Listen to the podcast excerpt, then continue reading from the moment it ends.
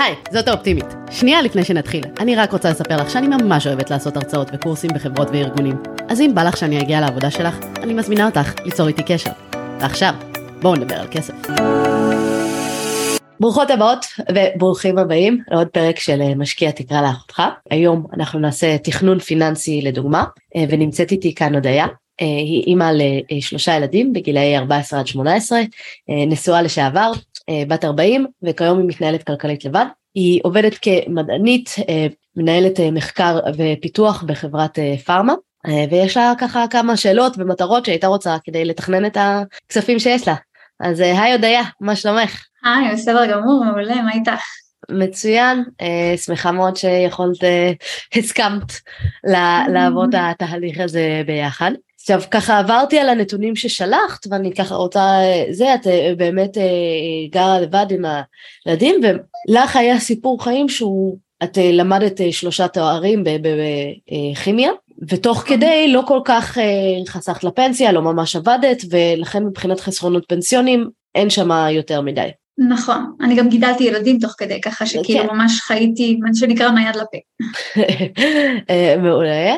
אה, ואז מבחינתך, מהם הדברים העיקריים שהיית רוצה להתמקד? שהיית אומרת לי, שעכשיו אנחנו נצא מה, מהשיחה הזאת ותגידי לי, וואו, מדהים, זה בדיוק מה שרציתי. אוקיי, okay, אז, אה, אז בגדול החלום שלי זה בעצם הכנסה פסיבית, לייצר הכנסה פסיבית, לא להיות תלויה במשכורת שלי, ובעצם לנסות אה, ליצור לי איזשהו, כאילו להדביק אה, פערים עם כל השנים בעצם שלכאורה הפסדתי אה, בחיסכון, אז ליצור חסכונות עבור הילדים שלי לשלבים יותר מתקדמים בחיים ולימודים אקדמיים וכולי. ובגלל שהם כבר יחסית גדולים, אז אין לי הרבה זמן, אז זה חייב להיות יעיל מאוד. ו, וכן, כאילו הכנסה פסיבית בגדול, משהו כמו עשרת אלפים שקלים בחודש או משהו okay, כזה. אוקיי, מצוין. אה, ומבחינתך אה, את הלימודים שלך, את השלושה תארים, את מימנת או שהם נמנו עבורך? נמנו עבורי כי בעצם הייתי מלגאית, אז לא שילמתי על התארים, אלא להפך קיבלתי מלגה חודשית, מלגת קיום, מזה, מזה בעצם התקיימתי. הבנתי, מעולה, ומבחינת, אני אלך למה אני שואלת. המטרה הזאת של לחסוך עבור הילדים, אני מצד אחד בתור אימא מאוד מבינה את זה, מצד שני מהבחינה הכלכלית אני חושבת שזו מטרה שצריכה להיות בעדיפות שנייה. כי mm-hmm. בעיניי הרבה הרבה יותר חשוב לדאוג אה, לדברים כמו הפנסיה שלך, אה, לדאוג למקורות אה, הכנסה אה, אה, נוספים ו- ו- ולדאוג לך לעתיד. למה? כי אם את תקחי עכשיו את רוב המשאבים שלך ותדאגי לילדים כרגע, זה אומר שבעתיד הם יצטרכו לדאוג לך. Mm-hmm.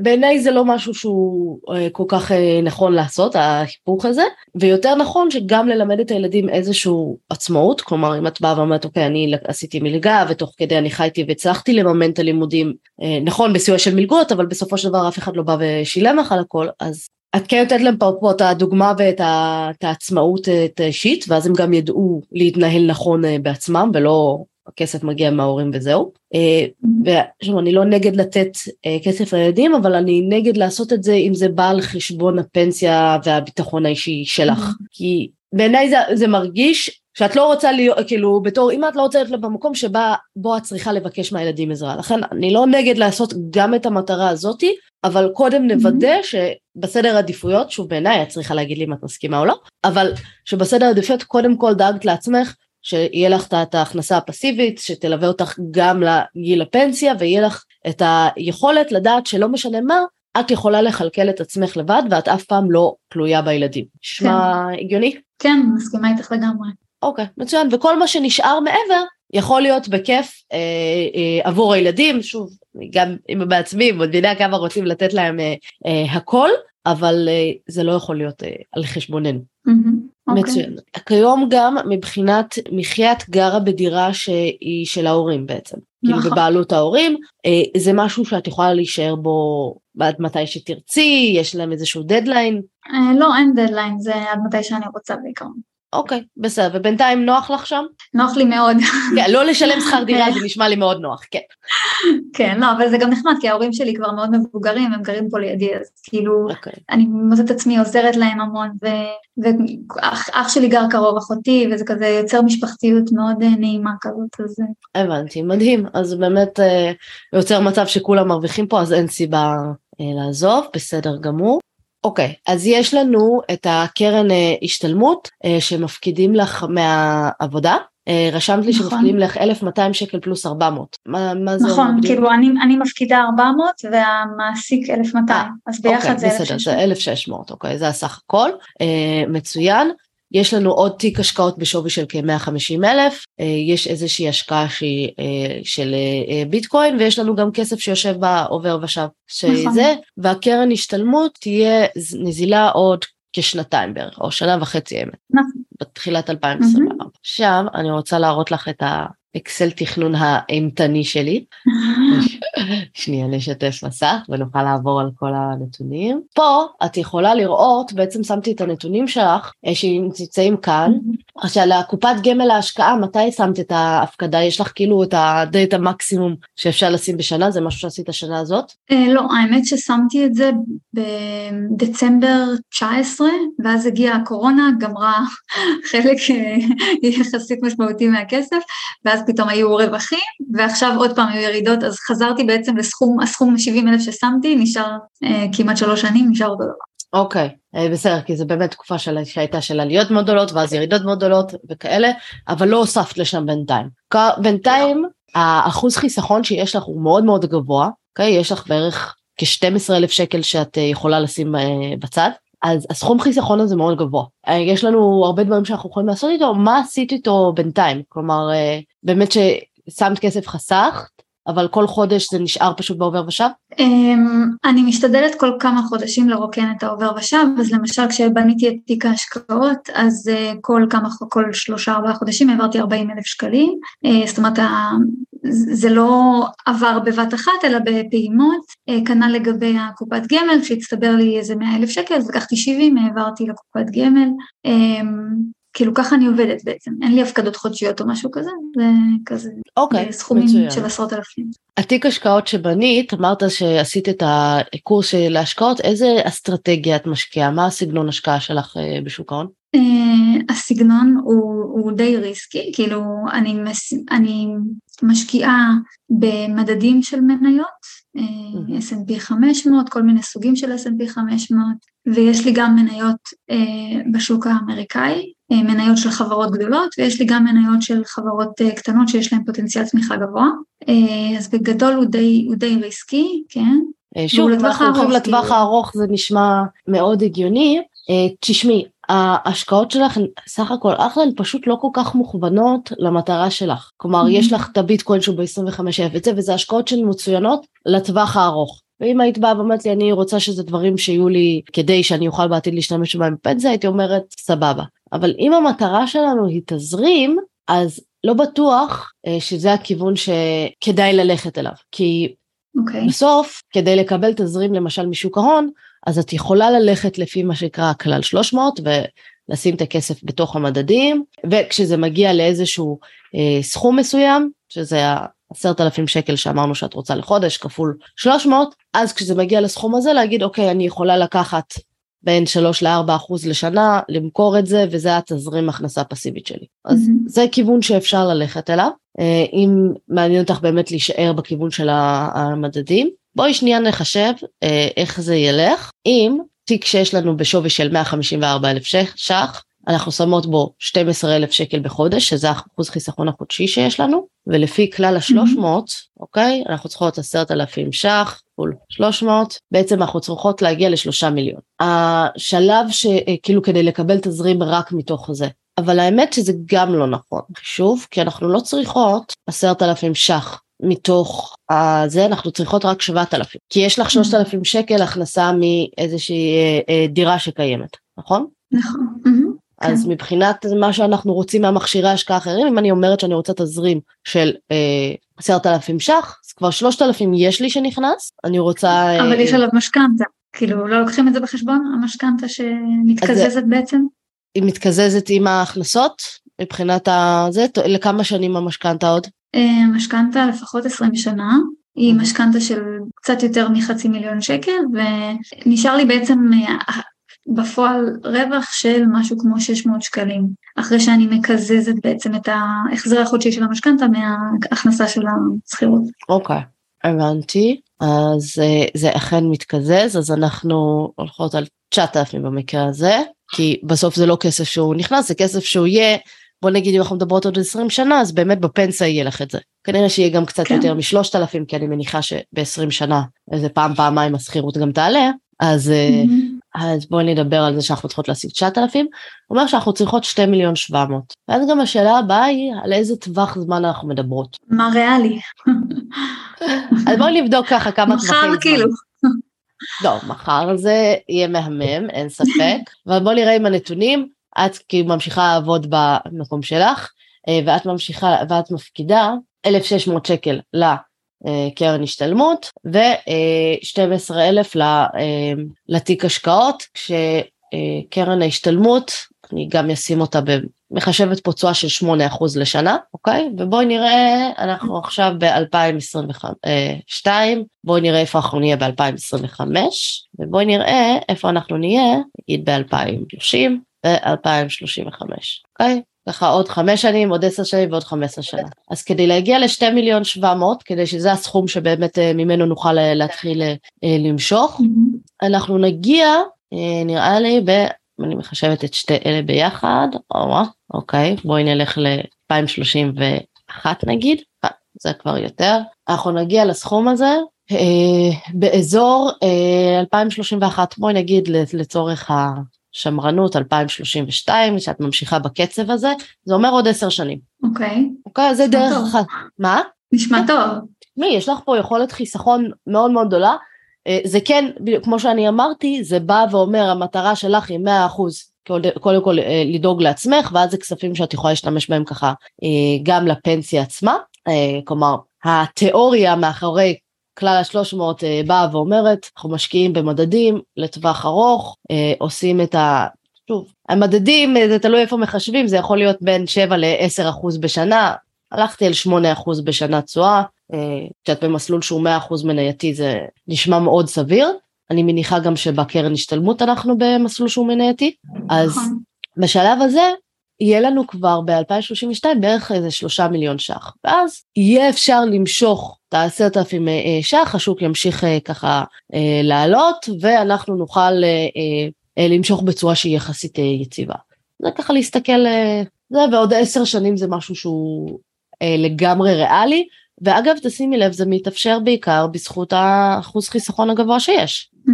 אוקיי? אז זאת דרך אחת להגיע למטרה, אנחנו יכולים לדבר גם על הדרכים אחרות, תגידי לי מה נכון לך, כי okay. אוקיי. היום נגיד את בעלת דירה שהיא מושכרת, אה, זה משהו שהוא נוח לך איתו, את אה, אה, אה, בסדר עם זה?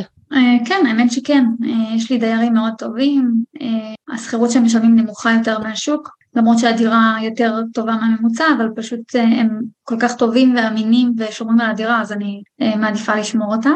אה, אז כן, זה מאוד יציב כזה, אני לא מרגישה את זה בכלל, כאילו. אוקיי, וואלה, את למדת משהו שהרבה הרבה בעלי דירות לא הבינו, שרוצים רק למקסם ולקחת את המקסימום שכירות, דייר טוב שווה הרבה יותר מזה. דיירים טובים כן, ששומרים. כן, פשוט היה לי ניסיון. הדיירת הראשונה שלי הייתה כל כך נוראית, שכמעט הגעתי לבית משפט, אז ככה שלמדתי על בשרי את השיעור הזה.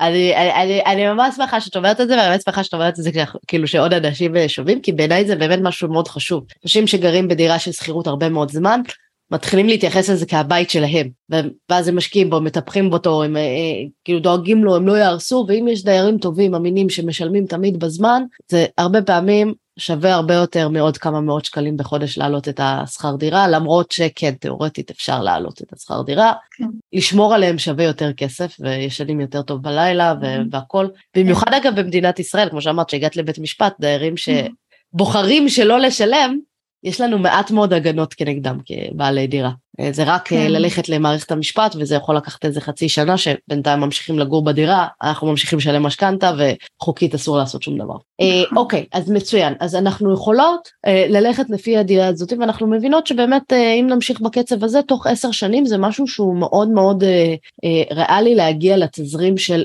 עשרת אלפים שקל בחודש. אבל אנחנו יכולות גם ללכת לכיוון אחר שהוא לא רק שוק ההון ואולי לפצל, לשים חלק בשוק ההון ולשים חלק למשל בנדל"ן. אה, ולקנות okay. אוקיי. דירה נוספת להשקעה. הדירה הזאת אה, שקיימת אה, בחריש היא 100% בבעלותך? כן. אוקיי, כלומר זה נחשב לך כבר כדירה ראשונה, אין פה כן. לא יהיה איזה שהם הטבות לדירה שנייה. נכון. ולגב... ומה רשמת לי מקודם שהמשפחה שלך מאוד בעד רכישת נכסים ולהשאיר אותם. כן, כן. תקף גם לשוק ההון או... בנדל"ן. בנדל"ן. לא, לא, זה תקף רק לנדל"ן, הם אוהבים בלוקים, הם אוהבים לראות את הכסף ויזואלית. שוב, אין פה נכון לא נכון, אני פשוט בעד פיזור. כלומר, אני מאוד מאמינה בפיזור ושלא לשים את כל הכסף רק בשוק ההון, כי אם תהיה לך איזושהי שנה שהיא יחסית יותר, אה, אה, בוא נקרא לזה, מאתגרת בשוק, כמו למשל שנה שאנחנו בה עכשיו, שיש בה ירידות, יכול להיות שאת תרגישי פחות טוב או ת, יותר תהססי לגבי להוציא כסף מתוך שוק ההון, ואז דווקא בשביל זה עדיף, מה שנקרא, לאזן, שיהיה גם מקורות הכנסה משכירות שהגיעו.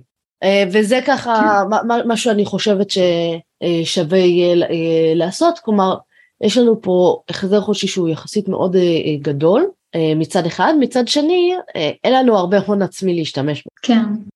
אז במקרה שלך אם אתם משפחה קרובה כמו שאת מתארת או משהו כזה, לקנות דירה בשותפות יחד עם המשפחה, הם אוהבים בלוקים והכל זה משהו שהוא יהיה אפשרי, יהיה רלוונטי. יכול להיות, האמת שאף פעם לא חשבתי על זה.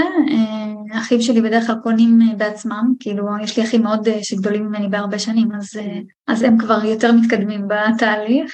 כרגע זה לא נראה לי, אני יכולה לנסות לה, להציע, אבל אני הייתי מעדיפה האמת לעשות את זה בעצמי, כאילו אנחנו חושבים על דירה בישראל בעצם, זה הרעיון. זו הייתה השאלה הבאה שלי, אם אנחנו מוכנות לחשוב גם על דירה לא בישראל, אלא במקומות אחרים בעולם, ואז זה, כי שוב, כן. בסוף את צריכה לישון טוב בלילה עם הדבר הזה, בדירות מחוץ לישראל, התשואות אה, בארצות הברית, אה, אירופה, כאלה, התשואות יהיו לרוב יותר גבוהות, וגם המחירי כניסה הרבה יותר נמוכים. Mm-hmm. אז אה, כן, אנחנו יכולות... כן, אז בגלל זה זה נראה לי יותר פיזיבילי, כאילו, בגלל שהמחיר נכון. כניסה הוא נמוך. נכון, כן חשוב לדעת, ללמוד, להבין מה עושים, אבל בואי נראה רק מתמטית איך זה עובד, ואנחנו יכולות להחליט ש... אנחנו עושות, אה, למשל, לא שמות 12 אלף שקל את כל החסכונות החודשיים שלנו בשוק ההון, אנחנו יכולות להחליט שחלק מזה אנחנו לוקחות איזושהי הלוואה, שאנחנו נכסה את ההלוואה מתוך החיסכון החודשי, ונקנה עם זה איזושהי דירה בחו"ל. דבר נוסף שאפשר להחליט שעושים, אגב, אה, להשתמש בקופת גמל להשקעה. אה, כמקור להון עצמי וזו גם אה, כאילו אופציה ש, שיכולה להיות ואפשר להחליט שאנחנו שמות את הכסף כאילו גם בינתיים בקופת גמל להשקעה זה תמיד נזיל גם יהיה אפשר לקחת הלוואה כנגד אה, כספים של קופת גמל להשקעה ואז זה יכול להמשיך לעבוד גם בשוק ההון בו זמנית וגם אה, בנדל"ן. והיתרון של קופת גמל להשקעה זה גם שאם תשמרי את זה עד באמת גיל הפנסיה, שעוד עשר שנים אנחנו לא ממש מדברות על גיל הפנסיה, אנחנו רק מדברות על שלב שבו את יכולה, שנקרא להוריד הילוך, אה, יש אה, פטור ממס על, על למשוך את הכספים mm-hmm. אם תמשכי את הכסף כקצבה בגיל הפנסיה. כן. Okay. אוקיי? אז זה ככה היתרון של אה, קופת גמל להשקעה ומבחינתי זה יכול ללכת לכל כיוון כי ברגע שאת משקיעה בעצמך בצורה של מדדים את חוסכת לעצמך את ה-0.7% לשנה שאת משלמת דמי ניהול אני מניחה שזה בערך mm-hmm. הממוצע. אה, ובאמת זה נשאר אצלך ולאורך שנים זה גם משהו שהוא מצטבר וזה משהו שאת כבר עושה ונוח לך איתו ואת חיה בשלום עם הסיכון אז אה, אפשר אה, בהחלט להישאר בכיוון הזה. ואז פשוט להגיד ש... טוב, אני יכולה להחליט שאני אה, לוקחת את ה-71 אלף שקל שיש לי בקופת גמל להשקעה, אה, ולוקחת עוד, יש לנו כסף שיושב בעובר ושב, של 36 אלף שקל, כשאני לקח, אה, כאילו בעצם זה סך הכל 86 אלף, אבל לקחתי בחשבון אה, שיש לנו קרן חירום של 50 אלף שקל, שזה אנחנו משאירות באיזשהו פיקדון בבנק, שהוא נזיל או בעובר ושב, אבל זה כסף למקרה חירום, יש לך שלושה ילדים, זה, את רוצה את, ה, את הכספים האלה וזה סכום שאת ישנה איתו טוב בלילה, נכון?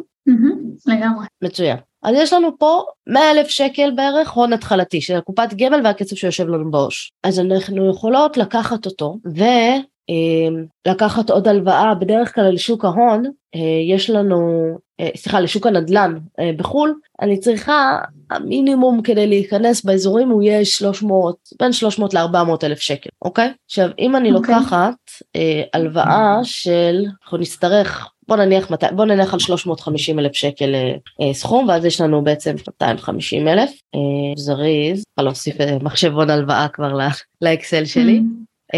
טוב, בוא ניכנס למחשבון הלוואה ונחשב בערך כמה תעלה לי בהחזר חודשי, בוא נגיד לחמש שנים, 250, אוקיי, ריבית, בוא נגיד שלוש וחצי אחוז, נשמע לי סביר, אז 4,500 תהיה הלוואה רגילה, זה חודשי יהיה 4,500, וזה תלוי אם אנחנו נכנסים לדירה בארץ או בארצ... אה, כאילו באיפה אנחנו נמצאים, אבל בואי נניח תשואה של חמישה אחוז שזו תשואה שהיא סולידית מאוד. אוקיי? Okay? בארצות okay. הברית לרוב ידברו איתך על 7-8 אחוז תשואות, באנגליה זה יכול להיות 5-6 אחוז, בואי נלך על 5 אחוז, מה שנקרא להיות על ה...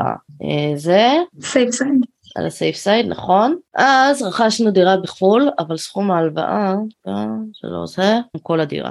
אז הדירה ב-350 אלף, אם אני הולכת על חמישה אחוז תשואה, שזה באמת אחרי כל ההוצאות, אחרי כל הדברים, אחרי כל הזה, תניב לי בערך 1,400 ש"ח, מה שאומר ששלושת אלפים שקל אני אצטרך לשלם אה, מהכיס שלי אחרי התשלום של השכירות, כאילו כן. כדי להחזיר את ההלוואה. קיבלתי 1,400 אה, ש"ח אה, הכנסה ובמשך חמש שנים יהיה צריך לעשות את זה, אה, אנחנו, אה, במשך חמש שנים אנחנו נצטרך להכניס אה, תזרים נוסף, כשאחרי חמש שנים נטו כל ההכנסה החודשית בעצם הולכת אלייך, שזה תוספת של עוד איזה 1,500 ש"ח בחודש. עכשיו 350 אלף שקל, כן, בצורה של חמישה אחוז, זה בערך מה שזה ייתן לנו. ואז יצרתי פה תזרים נוסף של עוד איזה 1,500 שקל בחודש, אחרי חמש שנים נכנס לך כבר נטו לכיס.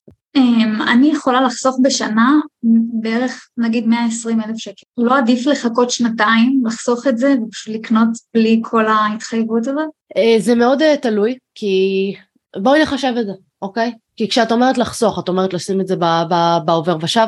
אה, כן, כי זה שנתיים. אז אנחנו מדברות על כסף שאנחנו שמות, אז אני אומרת ככה, יש לי בתיק השקעות אני לא מוסיפה אליו, אוקיי? נשאר כמו שהוא, ואני מתחילה, בוא נגיד, אחרי שנתיים חסכת כסף, ואז אנחנו מדברות על 2024, אוקיי? ואז ב-2024 את שמה את כל ה-12,000 ש"ח, שמה את זה בשוק ההון חזרה.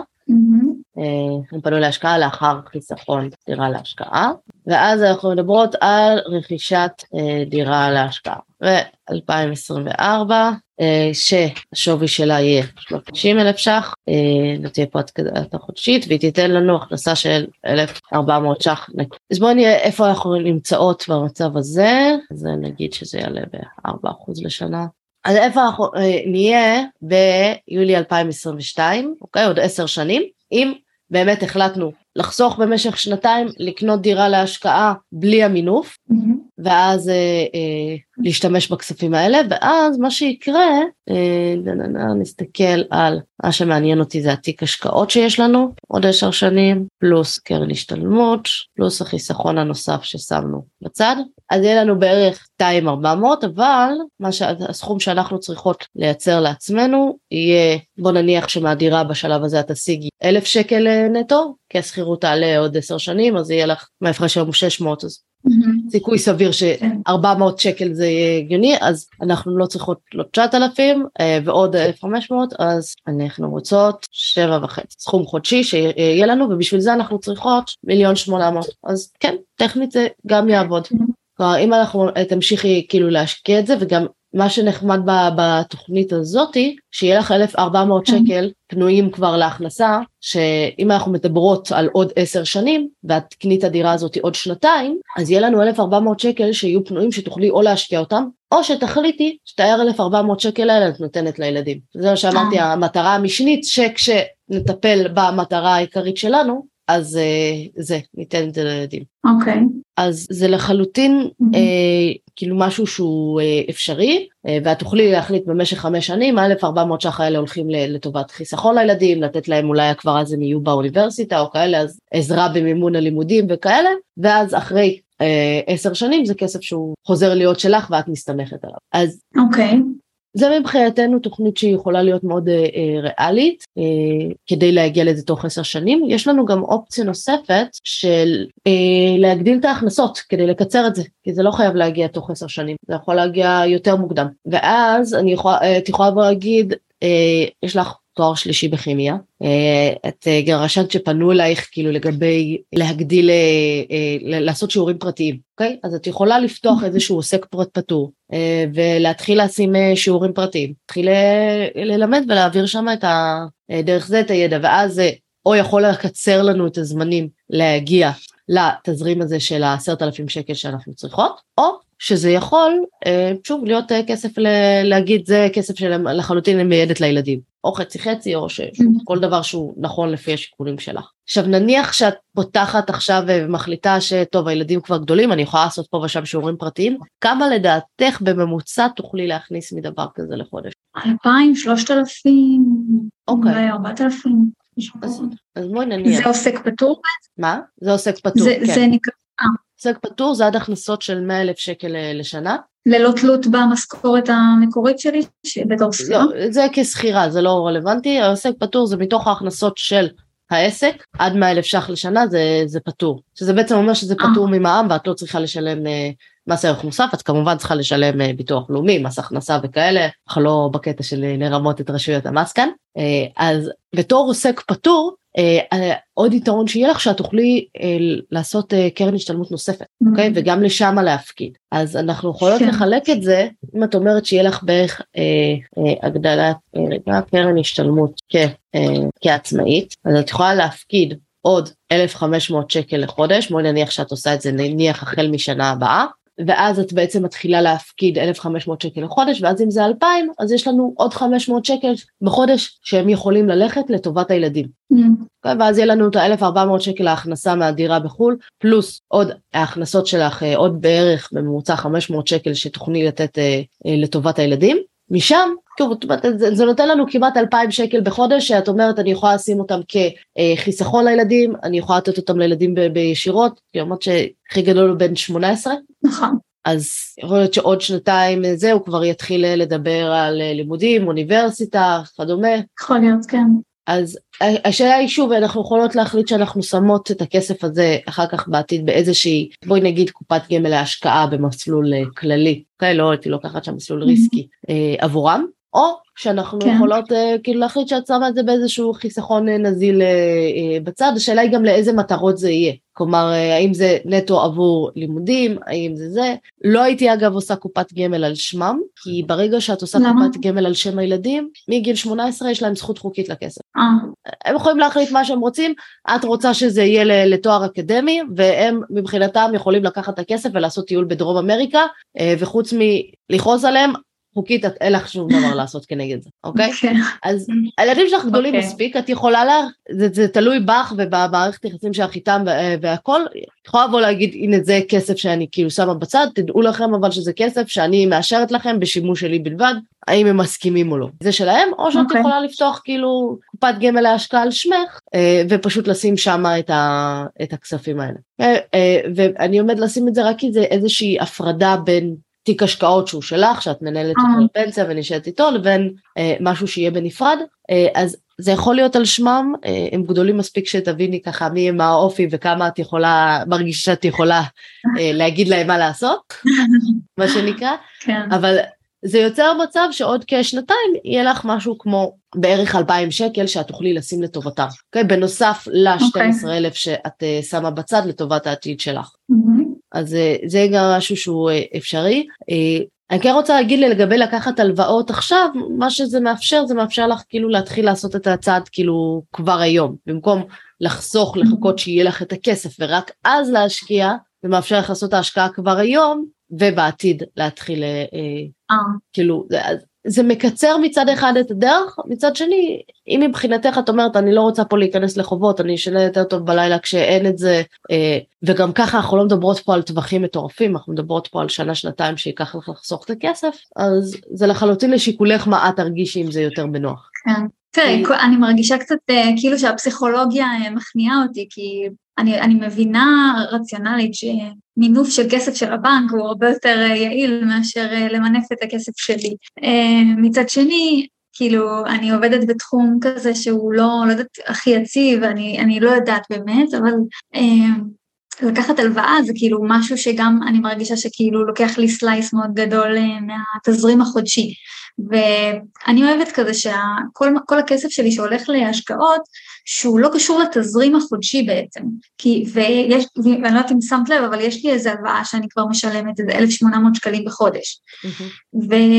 וזו הלוואה שבעצם עוד חודש-חודשיים אני יכולה לכסות אותה לחלוטין, ובעצם פיניתי לעצמי כמעט 2,000 שקל בחודש מהתזרים, ואז אני יכולה לחסוך לא 12 אלא 14 נגיד בחודש. אז כאילו אני, אני אף פעם לא מצליחה להבין מה, מה עדיף, כאילו מה אמור להיות ההשקעות המטרה אמורות שלי. לעבוד בשבילך, אוקיי? הדבר הכי נכון מבחינה כלכלית הוא לא תמיד הכי נכון מבחינה מנטלית, כלומר, אה, ולכן באמת באמת חשוב שההשקעות יתאימו לך, כי את יודעת, הרבה אנשים, תיק השקעות כמו שיש לך, לא יחיו איתו בשלום, לא יהיה להם טוב, לך זה עובד, וכאילו, את יודעת, ברמה התיאורטית, תיק השקעות כמו שאת בונה, כלכלית נטו, הוכיח את עצמו לאורך שנים, וסטטיסטית כאילו אחד מהדברים היותר טובים שאפשר לעשות. רוב האנשים, כשיש נפילות בבורסה כמו שיש עכשיו, לא יושבים ואומרים, אוקיי, בסדר, כאילו, ככה זה השוק תנודתי, וזה לטווח ארוך, אז זה לא באמת משנה. רוב האנשים נלחצים ומוכרים, אוקיי?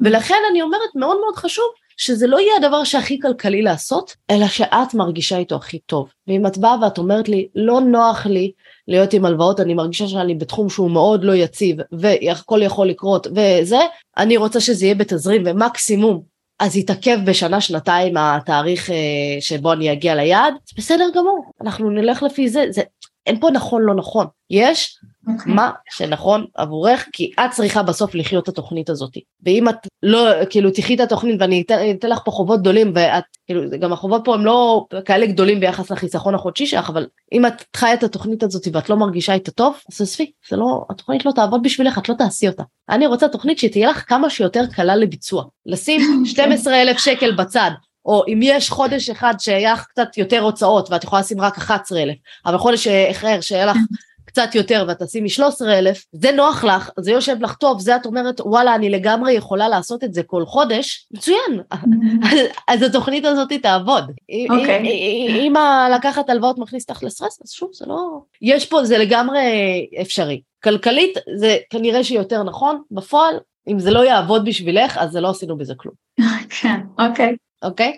אה, וזה אני גם שואלת על הגדלת הכנסות, כי יש כאלה, ש... כי הילדים שלך גם די גדולים, אז אני מניחה שהם כבר בשלב שהם לא, לא רק לא צריכים אותך כל היום, אלא גם כבר לא כזה רוצים להיות איתך כל היום.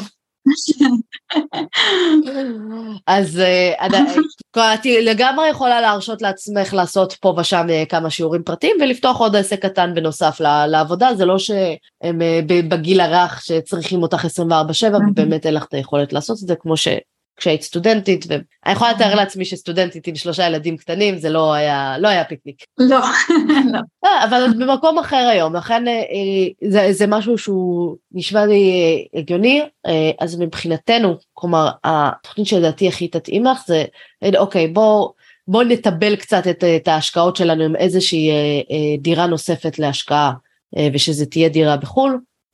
אתן לך אה, אחר כך בפרטי אה, כמה המלצות לאנשים שיכולים ללוות אותך בנדל"ן בחו"ל, כמובן תלכי על מי שהכי הכי נכון ומתאים לך, אה, גם אם זה לא דרכי זה לא באמת משנה, ומה שברגע שאת רוכשת את הדירה הזאתי, כאילו חסכת את הכסף, רכשת את הדירה, לחזור לתוך שוק ההון, אני כן יכולה להגיד בגלל הטיימינג הספציפי שיש לנו, שאנחנו אחרי ירידות גדולות, אולי אפילו דוחה את זה טיפה, אוקיי? דווקא כדי ליהנות מלקנות דברים במחיר יחסית זול כרגע, שוב, יכול להיות שהשוק עוד ימשיך לרדת, והוא ימשיך לרדת עד סוף השנה, כן. אני לא יודעת. אני כן יכולה להיות די בטוחה שהשקעות שיהיו במחירים זולים עכשיו, יהיו הרבה יותר טובות מאשר לחכות עוד שנתיים, שיכול להיות שהשוק יתחיל לעלות ולהתאושש אז, ואז כבר תקני במחיר יותר גבוה ותפספסי את העליות הגדולות שהיו. כן. אז אולי הייתי קצת מחלקת ועדיין נגיד שמה, לא יודעת מה, ששת אלפים שקל או טיפה פחות, או אולי פותחת, אה, אם אפשר, את העוסק פטור כאילו כבר עכשיו, ואת הכסף mm-hmm. כעצמאית, שמה אותו כמה שיותר לדירה, לדירה להשקעה, ושמה נגיד, מחלקת חצי חצי בין הסכום לה, אה, להשקעות אה, בשוק ההון והסכום השקעות בנדל"ן.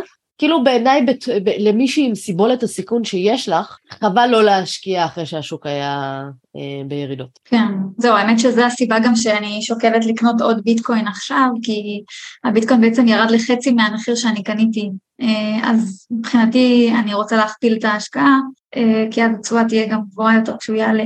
אז באמת אנחנו יכולות לעשות את זה.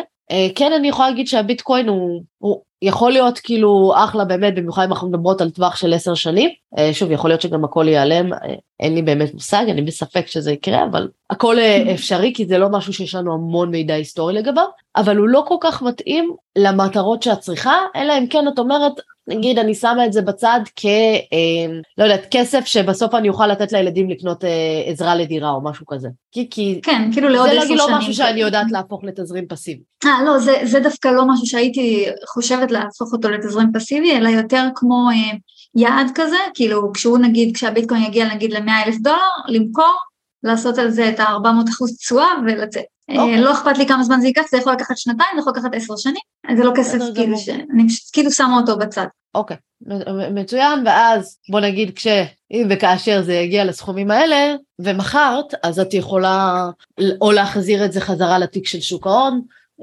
ואז בדיוק. להגדיל את הפנסיה, או אם זה באמת סכום גבוה, לקנות עם זה עוד איזושהי דירה, כמו שהמשפחה שלך מאוד אוהבת, אה, אז אפשר, אפשר יהיה לשחק עם זה. אבל עקרונית ממה שאני רואה מהנתונים שלך, זה לא כל כך משנה איך נשחק עם זה, תוך פלוס מינוס עשר שנים אנחנו מגיעות ליעד של אה, זה. אה, של mm-hmm. תזרים פסיבי וזה באמת בזכות יכולת חיסכון מאוד מאוד אה, גבוהה שיש לך שזה גם משהו שחשבתי שפיתחתי עם השנים לא יהיה לך את זה פשוט הלחץ מלנהל הכל לבד פתאום הכריח אותך להתעסק עם זה יותר. אה, גם, אבל תראי, היה לי בית ספר מאוד טוב במשך השנים שבעצם הייתי סטודנטית והתקיימתי על מלגת מחיה וגידלתי שלושה ילדים, אז זה מעון וטיטולים וכל הדברים האלה, אז, אז למדתי לחיות, ואף פעם לא הייתי במינוס, זאת אומרת, למדתי לחיות בצורה מאוד מאוד מוקפדת, כאילו כהכרח. אה, ואז באמת כשהם קצת יותר גדלו וזה, ופתאום אה, כבר הייתי לבד והתנהלתי כלכלית לבד, אחרי שהתגרשתי, אז בעצם פתאום קלטתי איזה כוח יש לי לחסוך, זאת אומרת אם אני באמת מקפידה לתקציב אה, מאוד אה, מוקפד, אז, אה, אז פתאום קלטתי, כאילו, וזה היה מבחינתי מאוד עוצמתי. בעצם אני הייתי צריכה לקנות מהגרוש שלי את החצי של הדירה, ולא רציתי לקחת הלוואה או להגדיל את המשכנתה, למרות שקיבלתי אישור מהבנק להגדיל משכנתה, אמרתי בוא ננסה לעשות את זה לבד. אמ, ואז ככה נכנסתי על זה ברבק, ממש הודעתי לילדים שאנחנו נכנסים עכשיו לאיזה שנה של כאילו באמת אה, קצת קשה, אבל זה השתלם, והם נרתמו, ובאמת עשיתי את זה, וזה היה מאוד, אה, כל כך התלהבתי, שאמרתי יאללה בוא נמשיך עם זה ונתחיל לבנות עתיד כלכלי. מדהים. אני רק רוצה לשאול שאלה אחרת. את רואה את עצמך ממשיכה לחיות בצורה הזאת בעשר שנים הקרובות? אה, כן, כי למען האמת, אני לא מרגישה שאני חוסכת מעצמי דברים, כאילו, אני לא חיה כמו ענייה. אה, יכולתי להרשות לעצמי לגור באיזה פנטהאוס ולקנות אה, מכונית ספורט, אבל, אבל זה לא השאיפה שלי, זה גם לא מעניין אותי כל כך. אני משתמשת במינוף הזה שההורים שלי נותנים לי בזה שאני בעצם לא משלמת דיור. ו- ופשוט כאילו אה, משתמשת בזה כדי לקדם את עצמי, אז כן, אני לגמרי רואה את עצמי okay. אוקיי. אה, ממשיכה ככה, לפחות עוד כמה שנים, כן. אה, אני חושבת כי זה באמת מאוד חשוב כי צריך לראות את, ה, את הנקודה כמו שהיא כי איך זה נשמע לי אם אני אומרת לך בואי נציב יד עכשיו 350 אלף שקל תוך שנתיים את כאילו תוך שנה אפילו מסוגלת לסגור את זה כן. עם זה כי הגדרת לעצמך את זה. כן, כן. אז אנחנו יכולות לגמרי להגדיר את היעד, אני רק רוצה לשחק עם המספרים, כי את יודעת, כל עוד הילדים איתך וכל עוד הם קטנים וכל עוד זה, אני רוצה לראות אם אנחנו יכולות להוריד קצת באגרסיביות נקרא לזה של החיצחון, mm-hmm. ולהרשות לעצמך דברים שאולי לא רשמת כמטרות, כמו חופשה שנתית עם הילדים, או יותר זמן איכות איתה, או כל, כל דבר אחר שיבוא לך, כאילו, כלומר לחיות בצורה שהיא יותר כן. זה. אה, אז אוקיי. ואני רואה שמתמטית כל... זה עובד. מה? אה, אם, אני אומרת שעוד שנתיים, נניח לקחת עכשיו שנתיים, חסכת אה, אה, כסף, קנית איזושהי דירה להשקעה, אוקיי? והיא מקבלת לך את השכירות ואין לך איזושהי אה, הלוואה או מינוף כנגדה. אה, ואחר כך, כאילו בוא נגיד עשית שנה, שנה שנתיים אגרסיביות, חסכת הרבה, יש לך את, ה, אה, את הדירה שקנית בלי שום משכנתה, ואנחנו שמות במקום 12,000 בצד 10,000, אוקיי? אני רואה. אוקיי. שכדי להגיע ל-7,500 ש"ח, זה אמרתי אחרי שאני לוקחת את החשבון שעוד עשר שנים יהיה לך את ההכנסה מהשכירות אה, מהדירה הקיימת ומהדירה בחו"ל, בשביל להגיע ל-7,500 ש"ח באיזושהי תשואה של 5% אנחנו מדברות על, אה, רגע, צריכה לתשואה, זה לא 5%, זה, אוקיי, אנחנו מדברות על 2 מיליון 250, כלומר זה משהו שהוא כנראה גם סביר שתגיעי אליו. תוך עשר שנים. כלומר, גם אם הורדנו את העשרת אלפים שקל והורדנו את החיסכון האגרסיבי. אה, אז אני אומרת, ושוב, זה לחלוטין לשיקולך, האם תגיעי לזה שנה, שנתיים יותר מוקדם או לא, אוקיי. Okay. האם בא לך לשים, בת... אה, כאילו, להעלות את התקציב שלך בעוד אלף אלפיים שקל לחודש? כי אנחנו מגיעות למטרות שלך תוך עשר שנים, פלוס אם גם תהיה איזושהי הגדלת הכנסה משיעורים פרטיים ודברים כאלה, אה, וניקח את הכספי שכירות ובמקום להשקיע אותם מחדש בעבור העתיד שלך, שמים אותם באיזשהו חיסכון לטובת הילדים, זה גם הייתה מטרה. Mm-hmm. עדיין נשאר לנו קצת עודף שאנחנו יכולות אה, מה שנקרא להקל על התקציב היום. אוקיי, נחמד. כן, אז אני אומרת מה שנקרא לשיקולך אם בא לך להוסיף עוד אלף אלפיים שקל אה, לתקציב או להגיד אני עכשיו השנה שנתיים האלה אגרסיבי אגרסיבי כמה שיותר להגיע שיהיה לי 350 אלף הון עצמי לקנות את הדירה, קניתי את הדירה להשקעה ואז אחרי שעשיתי את זה אני יכולה, אה, לא יודעת מה שנקרא, לרוץ ואולי קצת להקל יותר בתקציב, וגם אז אחרי חיסכון אגרסיבי כנראה שתרצי לעשות את זה, ולשים אלפיים שקל לטובת אה, חיסכון, אה, לטוב, לטובת טיולים עם הילדים, לטובת חוגים עבורם, לטובת, שאת חדר כושר, להביא מנקה בבית, לא יודעת, כל דבר שעושה לך טוב. כן. כאילו גם קצת נכון. ליהנות, כי יש לך את היכולת לאפשר לעצמך אה, להוריד קצת הרגל מהגז, אה, כמה שבאמת לא, לא הגעת פה עם הרבה חסכונות וזה, הכושר חיסכון הגבוה שלך מאוד מאוד אה, מציל אותך, ואני אומרת, את רואה את האקסל, את יכולה לשחק איתו קצת עם המספרים, את ראית מה אני עושה כן. פה, כאילו את מקבלת אותו אחר כך, את יכולה לשחק איתו קצת ולראות מה מתאים לך, ובעיניי, גם אם זה יהיה, תגיעי ליעד עוד 11 שנה ולא עוד 10 שנים, אוקיי? שווה לנו אולי להוסיף עוד אלף אלפיים שקל לתקציב היום, וגם ליהנות מהדרך.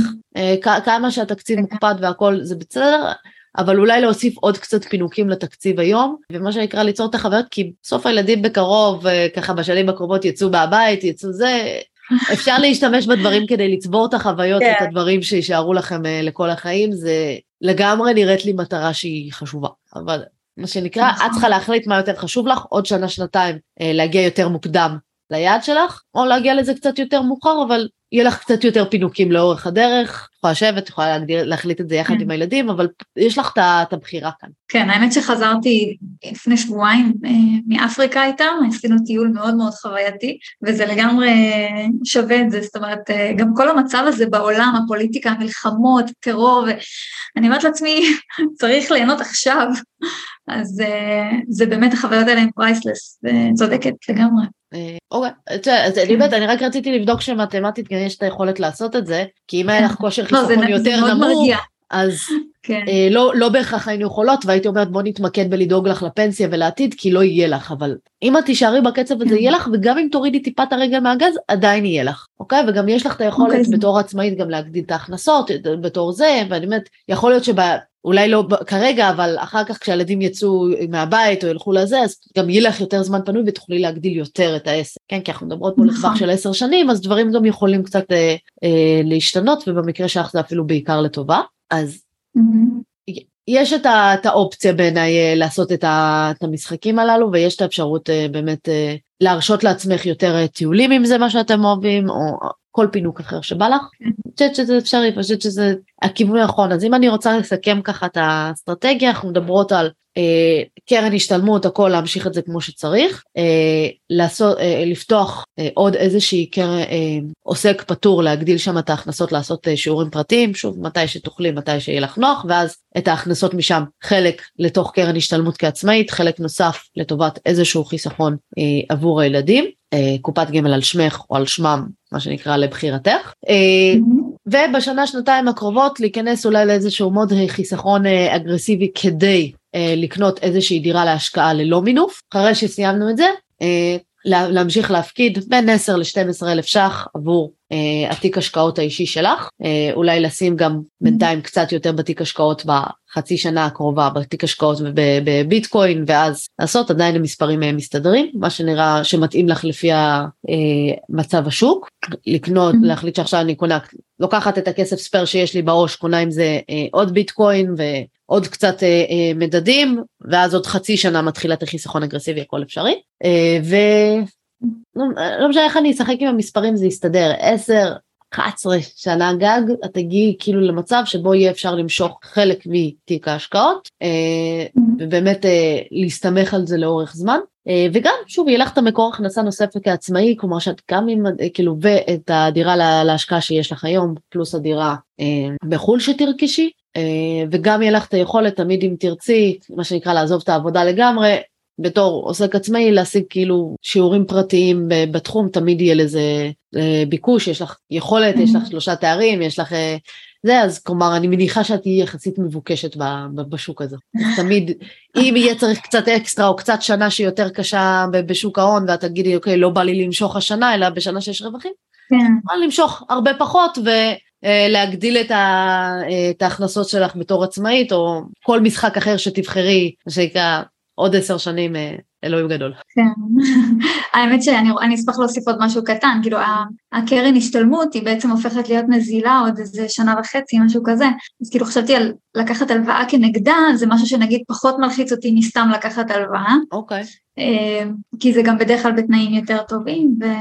אז זה משהו שהוא לגמרי ש... אפשרי, ואז בעצם אנחנו גורמות לכסף אה, לעבוד פעמיים, אז במקרה הזה אה, זה עוד איזה שנה וחצי, אוקיי, mm-hmm. בוא נראה איך אנחנו מתכננות את זה ככה. במקרה הזה הייתי אומרת בואי תשימי, אם כבר לקחת כאילו את כל ההלוואה, נעשה ככה. ואז את לוקחת הלוואת בלון, זאת אומרת זו הלוואה שפחות מלחיצה כן. אותי, מהקרנות, אה, מהקרן השתלמות, אז יש לנו החזר חודשי של אה, 30 אלף דירה קנינו, אני אקח אה, בהנחה שתשלמי ריבית של 3 אחוז, אוקיי? אני לא יודעת מצב אוקיי. הריביות היום, זה, אה, זה אפס, אוקיי.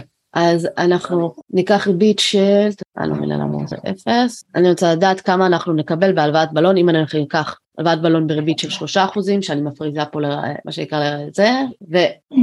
אוקיי, אז ההחזר החודשי שלנו צריך להיות באזור ה-875, אוקיי? ואז אם הדירה מניבה לי 1458 ש"ח, אני יכולה שההכנסה נטו תהיה 583, זו עוד תוספת של 500 שקל, אז ההכנסה קצת יותר נמוכה, אבל בואי נדבר מה אנחנו עושות עם זה אחר כך עוד, מה שנקרא עוד עשר שנים. או כשאנחנו מגיעות ליד ואת אומרת אוקיי אני רוצה לעשות כי אנחנו יכולות להמשיך לעשות את ההלוואה הזאת ולמחזר אותה מה שנקרא כל עוד ייתנו לנו. מה שאני חושבת במקרה הזה הייתי שמה את החיסכון דווקא באיזושהי בקופת גמל להשקעה כי גם כנגדה תוכלי לקחת הלוואה כזאת ואז עוד שנה וחצי זה יהיה ואז אולי גם נוכל להגדיל קצת את התקציב והכל ואז אנחנו יכולות כאילו לשלב בין הדברים האלה. אה, אה, ואז יש לי הכנסה שהיא לא כל כך גבוהה, אבל מצד שני, עוד עשר שנים אני יכולה לפדות את הכספים שיהיו לי דווקא בקופת גמל להשקעה, אוקיי? וממהם להחזיר את כל ההלוואה עבור הקרן השתלמות ועבור הקופת גמל אה. להשקעה והכל, ואז להישאר נטו עם התזרים, כי בסוף מעניין אותך התזרים. נכון. אז זה משהו שאנחנו יכולות לעשות, ואז את החיסכון אה, של נגיד עכשיו, אנחנו יכולות לה, להגיד שאנחנו שמות חיסכון לקרן, אה, לקופת גמל להשקעה, שמות את זה אה, שמה, ואת יכולה להתחיל לעשות את זה כלומר כבר עכשיו. כלומר כבר עכשיו להמשיך להפקיד לקופת אה, אה, גמל להשקעה, בינתיים במקביל לחפש אה, אה, דירה בחו"ל, להתחיל לבדוק, להתחיל לבחון את הדברים האלה, אה. כי זה יכול לקחת אה, זמן, אה, ואז כשהקרן השתלמות תהיה נזילה תוכלי לפעול אה, יחסית מאוד מהר. Mm-hmm. זה גם אה, אסטרטגיה okay. שממש יהיה קל ללכת אליה, כאילו לא הלכתי אליה בהתחלה כי אמרתי, אני מודאגת קצת מאיפה להחזיר, כי אנחנו רוצות בסוף שתהיה לנו את האפשרות להחזיר, אבל אם אנחנו עושות את זה דרך הקופת גמל להשקעה, אז עוד עשר שנים תוכלי להחזיר דרך הכספים שהצטברו בקופת גמל. ואז mm-hmm. לא תהיה לנו איזושהי בעיה, ואז נשאר עם תזרים נקי, מה שנקרא. כן, אוקיי. יש עוד שאלות, דברים ככה, משהו שאת רוצה לבדוק לקראת סיום? אה, לא, האמת שאני חושבת על כל השאלות שלי. הרגעת אותי מאוד עם האקסל הזה, אני חייבת להודות, אה, זה מאוד נחמד לדעת שאני יכולה לשחרר לעצמי גם קצת איזה אלף אלפיים שקל בחודש ולהיות עדיין להבין שאני עדיין במסלול הנכון, נחמד מאוד. אה, נכון, כי גם א', הדרישות שלך יחסית צנועות, וב', גם החיסכון הוא יחסית אה, אה, גבוה. אז אה, זה, וגם תמיד יש לנו את היכולת להגדיל פה את החיסכון עם אה, הכנסה נוספת, אז אני פחות, אה, מה שנקרא, מודאגת במקרה הזה. אוקיי.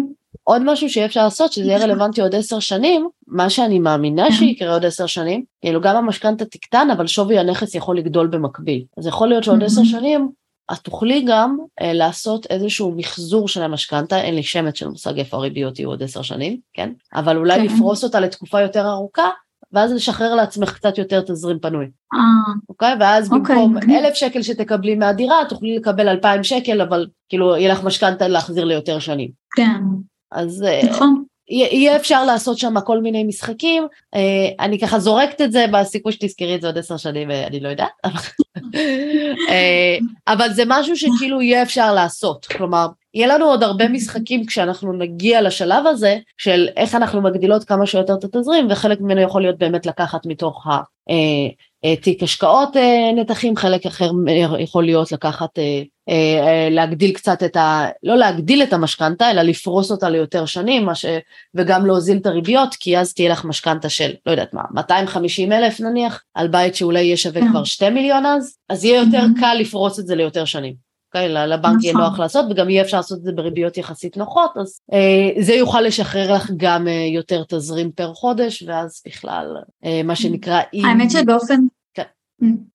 האמת שבאופן עקרוני זה משהו שאני יכולה גם לעשות עוד שנתיים שלוש אם אני רוצה. כאילו הדירה כבר הערך שלה עלה ובעצם אני באחוז מימון אחר אז אני יכולה לקבל ריביות אחרות בעצם לפרוס את זה עוד. אה, נכון, אני לא יודעת בדיוק מתי עשית את זה, פשוט כרגע אנחנו בתקופה של עליית ריביות, אז לא בהכרח אה. הריביות יהיו כזה אטרקטיביות, אה. אוקיי? לא, אז האמת שעשיתי את המשכנתה לפני שלוש שנים. אז כן, אז הריביות שלפני שלוש שנים היו הרבה יותר טובות, אה, לא, כאילו היום הריביות יהיו גבוהות יותר, אה, וכנראה. גם עוד שנתיים שלוש, לכן עוד עשר שנים, יכול להיות אה. שזה כבר יתייצב, וגם אז הסכום יהיה משמעותית יותר נמוך, אז כן. שווה, תמיד שווה לבחון, עוד שנתיים שלוש, כאילו לעשות על זה איזושהי בדיקה, אה, אני לגמרי בעד, Mhm. אבל אה, אני לא, אני לא בטוחה שזה יהיה רלוונטי אז, אוקיי? ואולי יהיה שווה. אולי להעביר חלק מהמסלולים, אולי זה, אבל שוב, זה... אפשר לעשות בדיקה עוד שנתיים שלוש, עוד עשר שנים אני מרגישה יותר בטוחה להגיד לך שזה כנראה יהיה משתלם. כי זה יהיה גם סכום משמעותית יותר נמוך, וגם שווי הדירה כנראה יהיה גבוה יותר, אז יהיה יותר קל אה, לפרוס את זה הלאה. כן. אוקיי, מעולה. אה, עוד שאלות, אה, עוד דברים, משהו שבא לך אה, להגיד לקראת סיום? לא, בא לי להגיד ממש ממש תודה. היה לי ממש כיף. אז איזה כיף זה יכול להיות תכנון פיננסי, כמה שזה מספרים באקסל. ומלחיץ. לא, לגמרי, אני מאוד מתחברת למספרים באופן אישי, אבל כאילו זה, זה כזה כיף, אני אוהבת לראות מספרים, זה עושה את זה מאוד ברור כזה, ופתאום פתאום החלום שלי נראה פיזיבילי, הוא נראה באמת כאילו מציאותי, שזה באמת יכול לקרות אה, תוך עשר שנים או 12 שנים, זה ממש יש כיף. לך פה חיסכון מאוד אה, גבוה, אה, ושוב, אסטרטגיה שתעבוד בשבילך. אוקיי, בדיוק. תודה רבה. מהמם, אז תודה רבה לך הודיה, ותודה רבה לכולכם שהייתם איתנו, מקווה שגם אתם הצלחתם להחכים ולראות כמה הכוח, כאילו מה שאני נורא אוהבת בסיפור הזה, זה הכוח של חיסכון אגרסיבי לאורך זמן. כמה זה יכול להיות מאוד משמעותי, שמישהי שחוסכת זה יוצא בערך אה, 50, מעל 50 אחוז מההכנסה שלה, כמה זה יכול כאילו תוך עשר שנים, שזה לא תקופה כזאת מטורפת, אוקיי? כאילו ביחס לעובדה שדורשים מאיתנו לעבוד 40-50 שנה מהחיים שלנו, כמה תוך אה, אה, עשר שנים היא יכולה לשחרר את עצמה מהתלות מה, מהעבודה. וגם כמישהי שמפרנסת אה, יחידה, וגם עם ילדים, וגם עם הכל, כלומר, חיסכון אגרסיבי שהוא מושקע היטב ונכון, כמובן, כמו שראיתם, בהתאם לאופי של המשקיעה, אה, יכול אה, לאורך זמן להגיע למקומות אה, מדהימים. אז אה, הסיפור שלך בעיניי מאוד מעורר השקעה עוד היה רק שתדעי. תודה. כי לא לכולם יש את היכולת, אה, מה שנקרא, את המשמעת הזאת להתנהל ככה עם אה, תקציב, אבל כמו שאת רואה זה רק, אה, זה רק מציל אותך, זה הציל אותך כשהיית סטודנטית, וזה מאוד מאוד עוזר לך כן. היום, כשאת מגיעה למצב שבו אין לך כל כך פנסיה, אין לך הרבה חסכונות, ואת בונה את זה לאט ובטוח. אכן.